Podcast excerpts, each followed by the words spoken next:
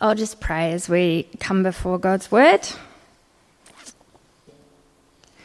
Thank you, God, for revealing yourself to us in Jesus and for giving us your precious word in the Bible. Please prepare our hearts and our minds to hear your voice and uh, love it and learn from it. Amen. So, John chapter 7, verses 1 to 24. After this, Jesus went around in Galilee. He did not want to go about in Judea because the Jewish leaders there were looking for a way to kill him. But when the Jewish festival of tabernacles was near, Jesus' brothers said to him, Leave Galilee and go to Judea, so that your disciples there may see the works you do. No one who wants to become a public figure acts in secret. Since you are doing these things, show yourself to the world. For even his own brothers did not believe in him. Therefore, Jesus told them, My time is not yet here. For you, any time will do. The world cannot hate you, but it hates me, because I testify that its works are evil. You go to the festival. I am not going up to this festival because my time has not yet fully come. After he had said this, he stayed in Galilee. However, after his brothers had left for the festival, he went also, not publicly, but in secret. Now at the festival, the Jewish leaders were watching for Jesus and asking, Where is he? Among the crowds, there was widespread whispering about him. Some said, He is a good man. Others replied, No, he deceives the people. But no one would say anything publicly about him for fear of the leaders. Not until halfway through the festival did Jesus go up to the temple courts and begin to teach. The Jews there were amazed and asked, How did this man get such learning without having been taught? Jesus answered, My teaching is not my own, it comes from the one who sent me.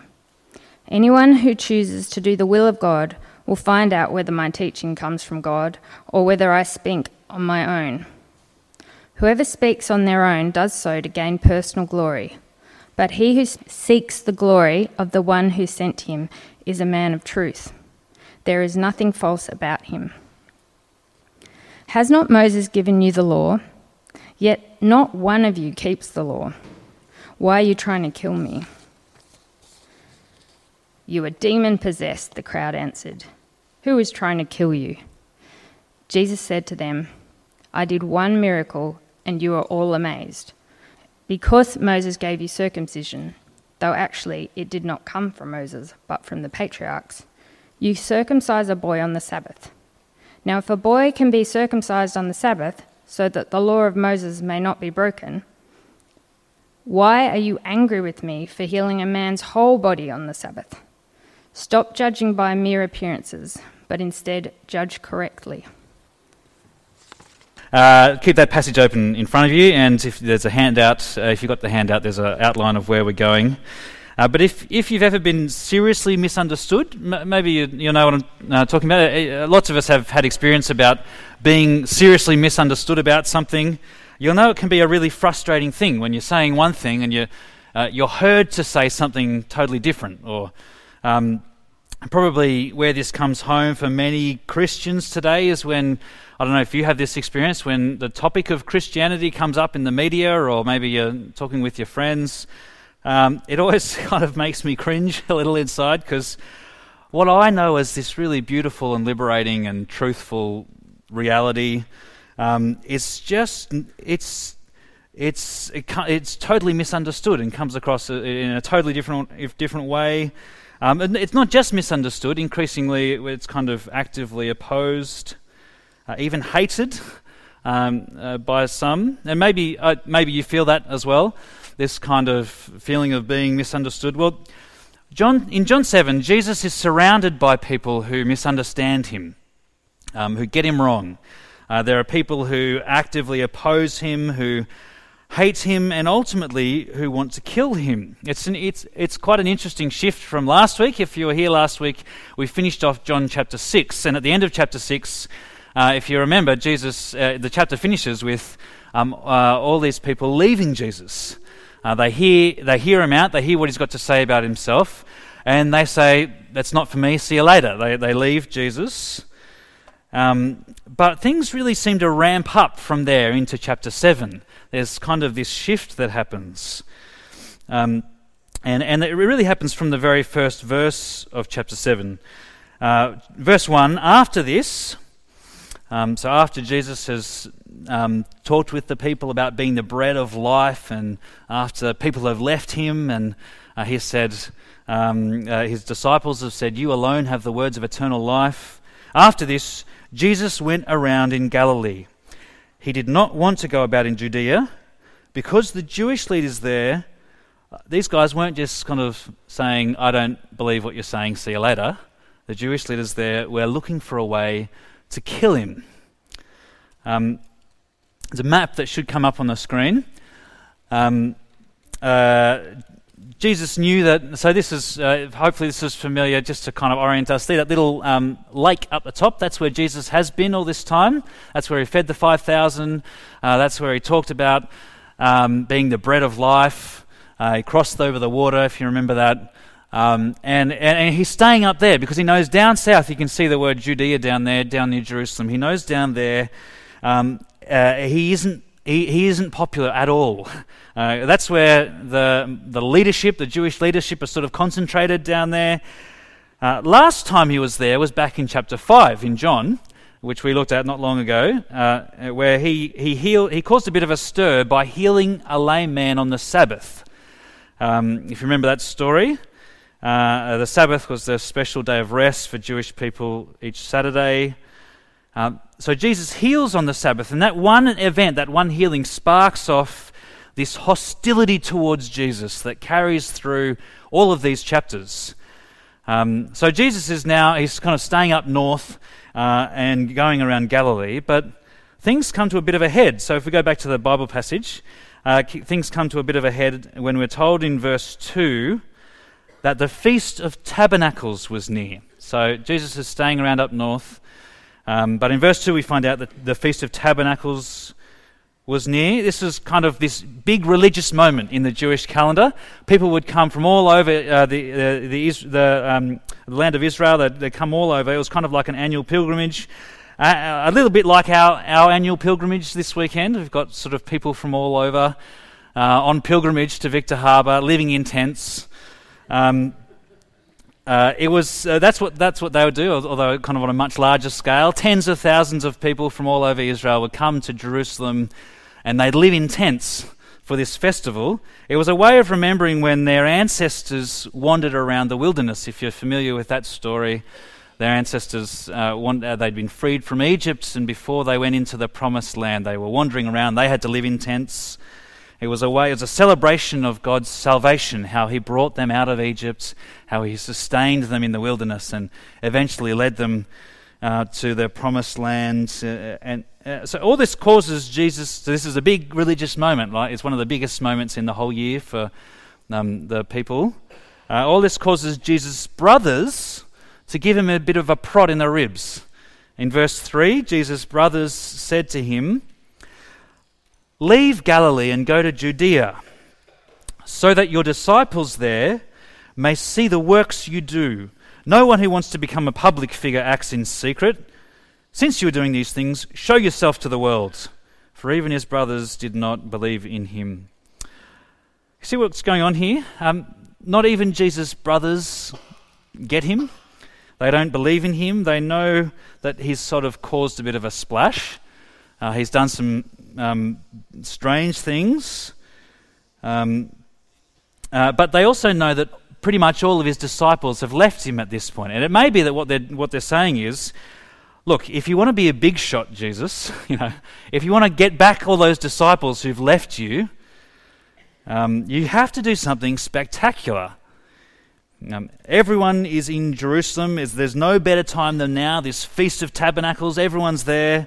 Uh, it's the perfect time for you to go and do something spectacular, make a name for yourself, win back those disciples who've left you.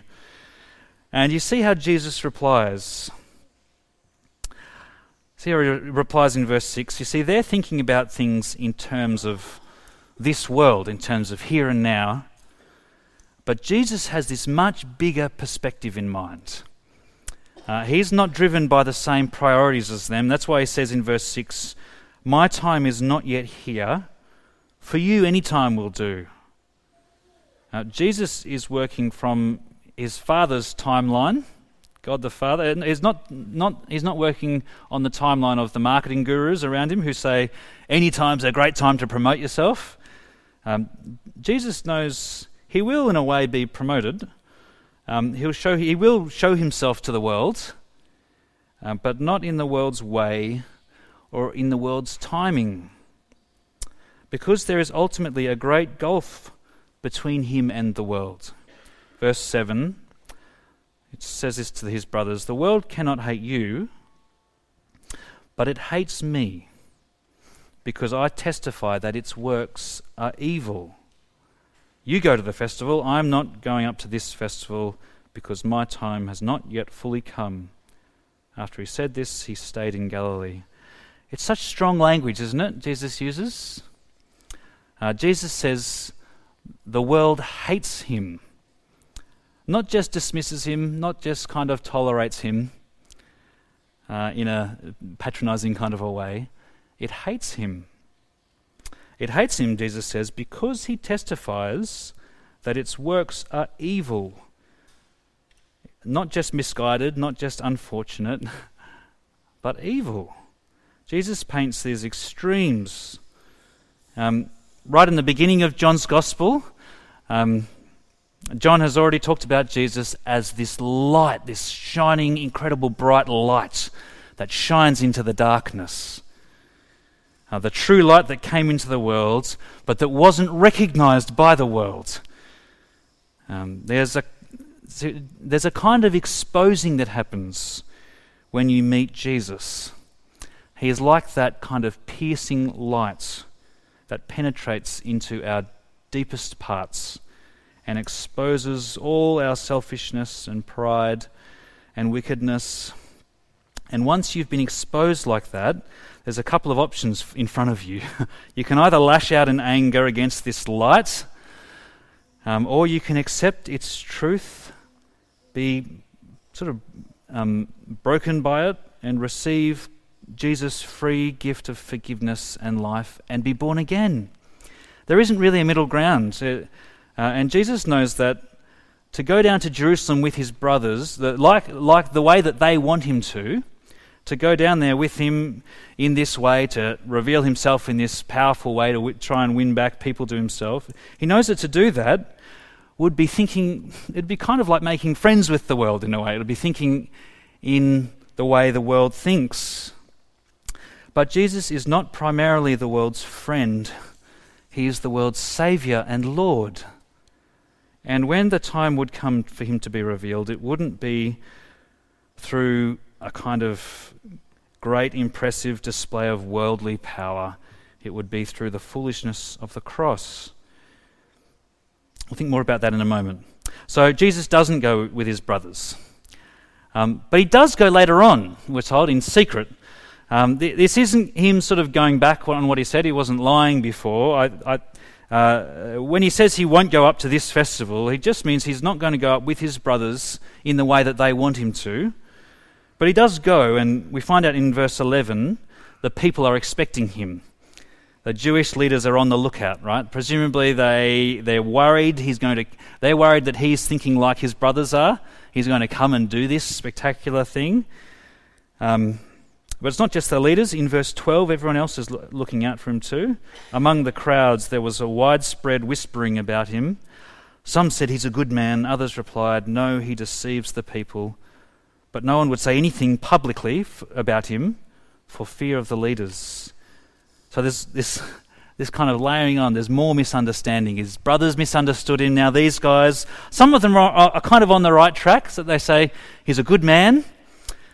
Um, but that's still a misunderstanding about Jesus if that's where all, all that you think, if that's where it stays. Jesus is far more than just a good man.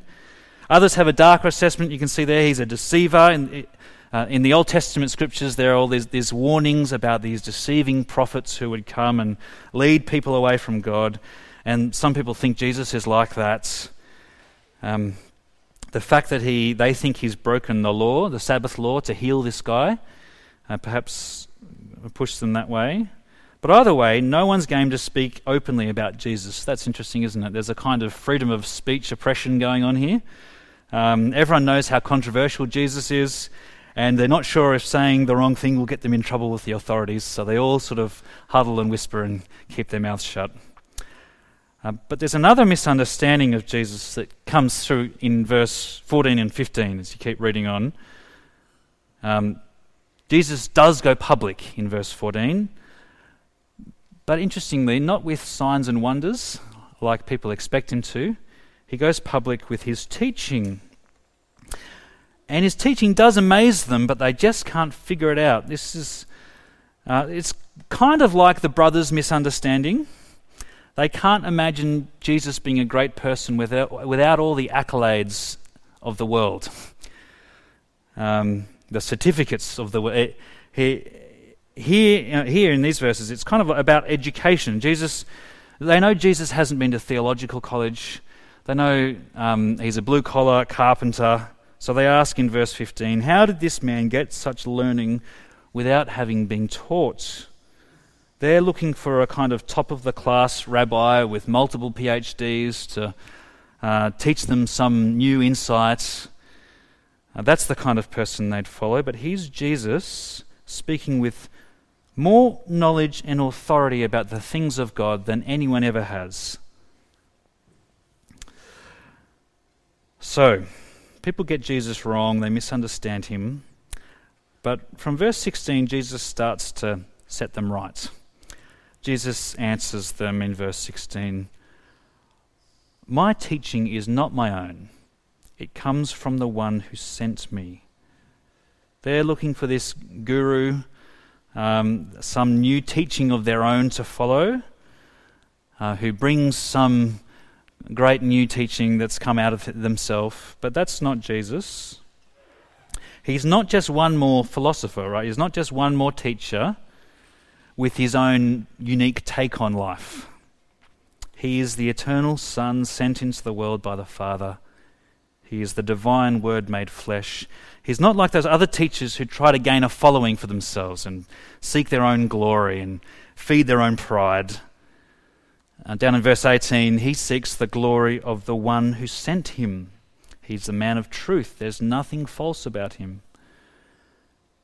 You see what though what Jesus says in between those? It's really interesting if we go back to verse 17, sandwiched in there. You get this picture of Jesus, right? He's totally relaxed about his own authority, his own truthfulness. Um, and he, he knows who he is, and that what he says, what he says, is what God the Father says. He knows that. But how is it that other people will know this truth? How is it that other people will know this truth? We've seen some answers to that through John's Gospel already. A major one in John is you want to know eh, how to know about Jesus? Look at the signs. These signs all the way through the Gospel, these incredible things that Jesus does that point to who he is. Um, that's a big thing in John. But Jesus adds another kind of layer here, another factor. And it's really significant, I think. Verse 17 Anyone who chooses to do the will of God will find out whether my teaching comes from God or whether I speak on my own. It's a complicated little verse, but Jesus seems to be saying it's not just a matter of seeing his signs and following them. People's unbelief isn't just because they haven't seen enough evidence about Jesus. Jesus seems to be saying there's a moral kind of side to it as well. There's a moral side. You, you can't see Jesus, you won't accept him, his teaching about God, if your heart is proud and disobedient towards God. It is those who humbly seek God's ways, who seek God's will, who will see and re- receive Jesus. Um, I remember one conversation with an older pastor where he, he said that when people came to talk to him about their doubts about their faith, about who Jesus is, the, um, he sort of uh, talked to them a bit, and but really the first thing he wanted to um, explore with them, uh, where he where he did, where he went first of all, wasn't to get the books down from the shelf about um, answering the top ten objections to Christianity. That's really important, um, and it has a really vital part to play. But this this uh, older pastor was saying the first thing he'd do is he'd ask um, this person who's really struggling with um, doubts about their faith, he'd ask, So, what sin are you struggling with at the moment?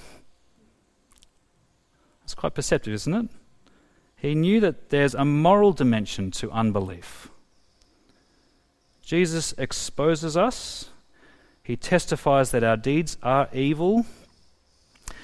And it can be the case, not always. I don't want to belittle um, real um, kind of doubts that people have that need working through, but it can be, it can often be the case that our intellectual objections or our doubts are hiding a kind of deeper pride, a disobedience, an unwillingness to let the light of Jesus shine into our deepest parts and humble us and bring us to cast ourselves on His mercy alone, on His wonderful love for us sinners that has been poured out at the cross.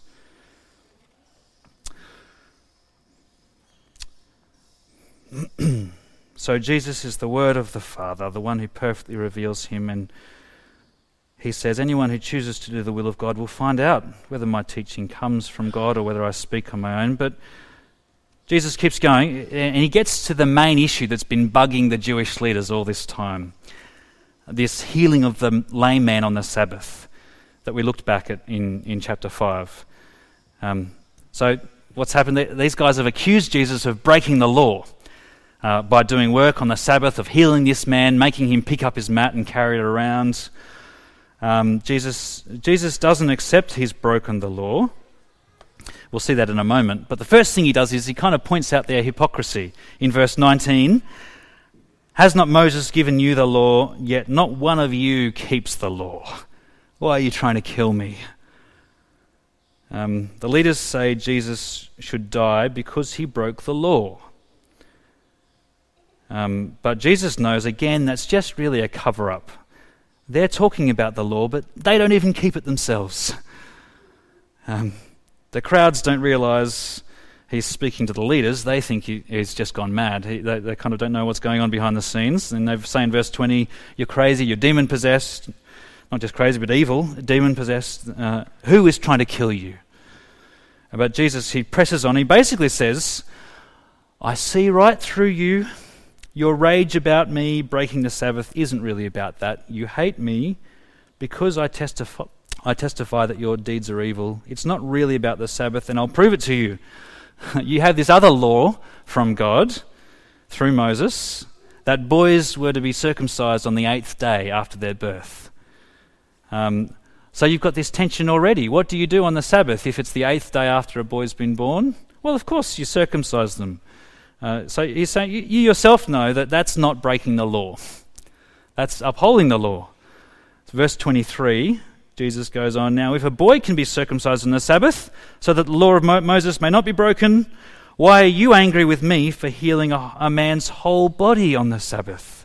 Stop judging by mere appearances, but instead judge correctly.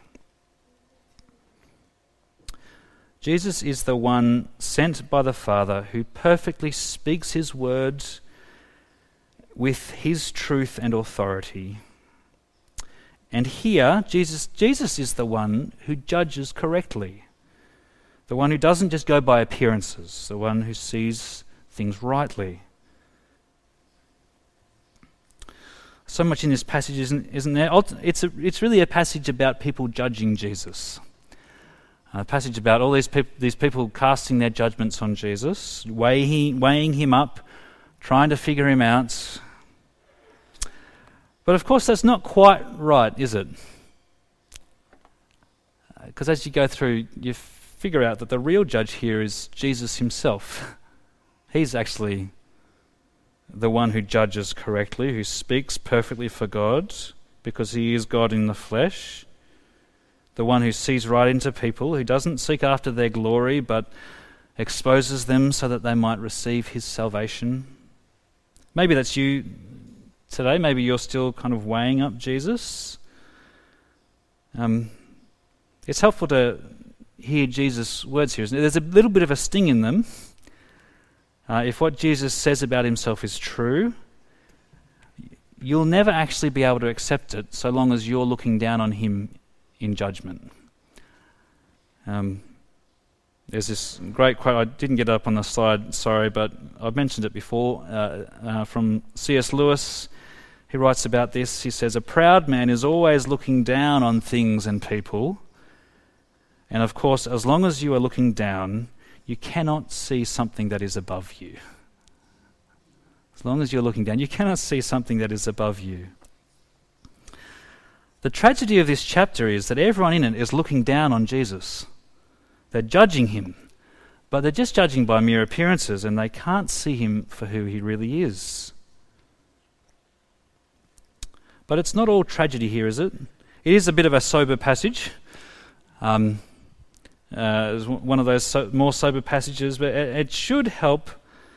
It should at least help those of us who are Christians to not be surprised when people don't get Jesus, um, even when they hate him, even when they try to kill him off or at least legislate him out of existence.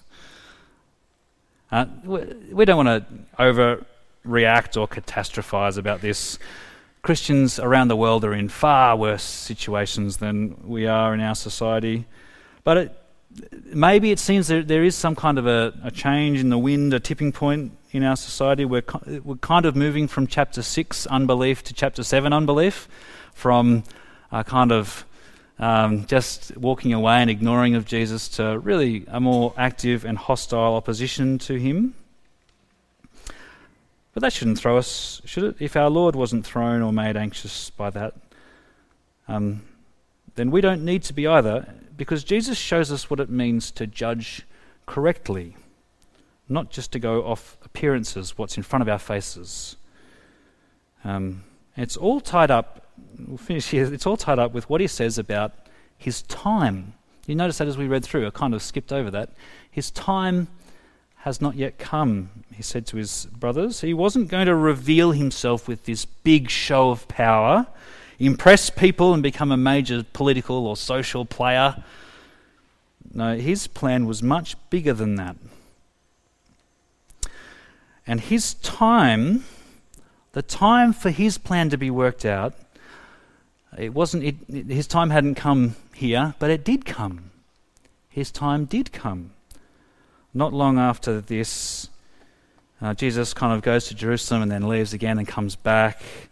He enters again, not, not that long after this. He enters humble, riding on a donkey. People do flock to him, but very soon they've turned on him. Um, and just a week after that, he was, made, he was made a public display of, nailed to a cross, lifted up to die. And the amazing thing is that that moment was his time. His time had come. That was him revealing himself to the world. That was him doing the great thing that he came to do. This world, this world that is exposed by the light of Jesus, that Jesus declares the works of this world are evil, this world this world that deserves condemnation, this world, God so loved. God so loved. It's incredible, isn't it? This world. God so loved this world that has turned away from Him, including you and me as a part of it, that He sent His one and only Son to come into it and to die for it, so that whoever believes in him would not face the condemnation they deserve, but would receive everlasting life.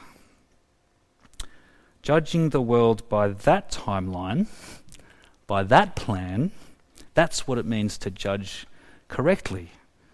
Now that's what will help us not to get distracted by mere appearances, but to keep praying, keep persisting in sharing the good news of Jesus keep loving our world with the gospel. Let's pray. We pray together. Our Father, we, we pray, please, that you might keep us from getting Jesus wrong.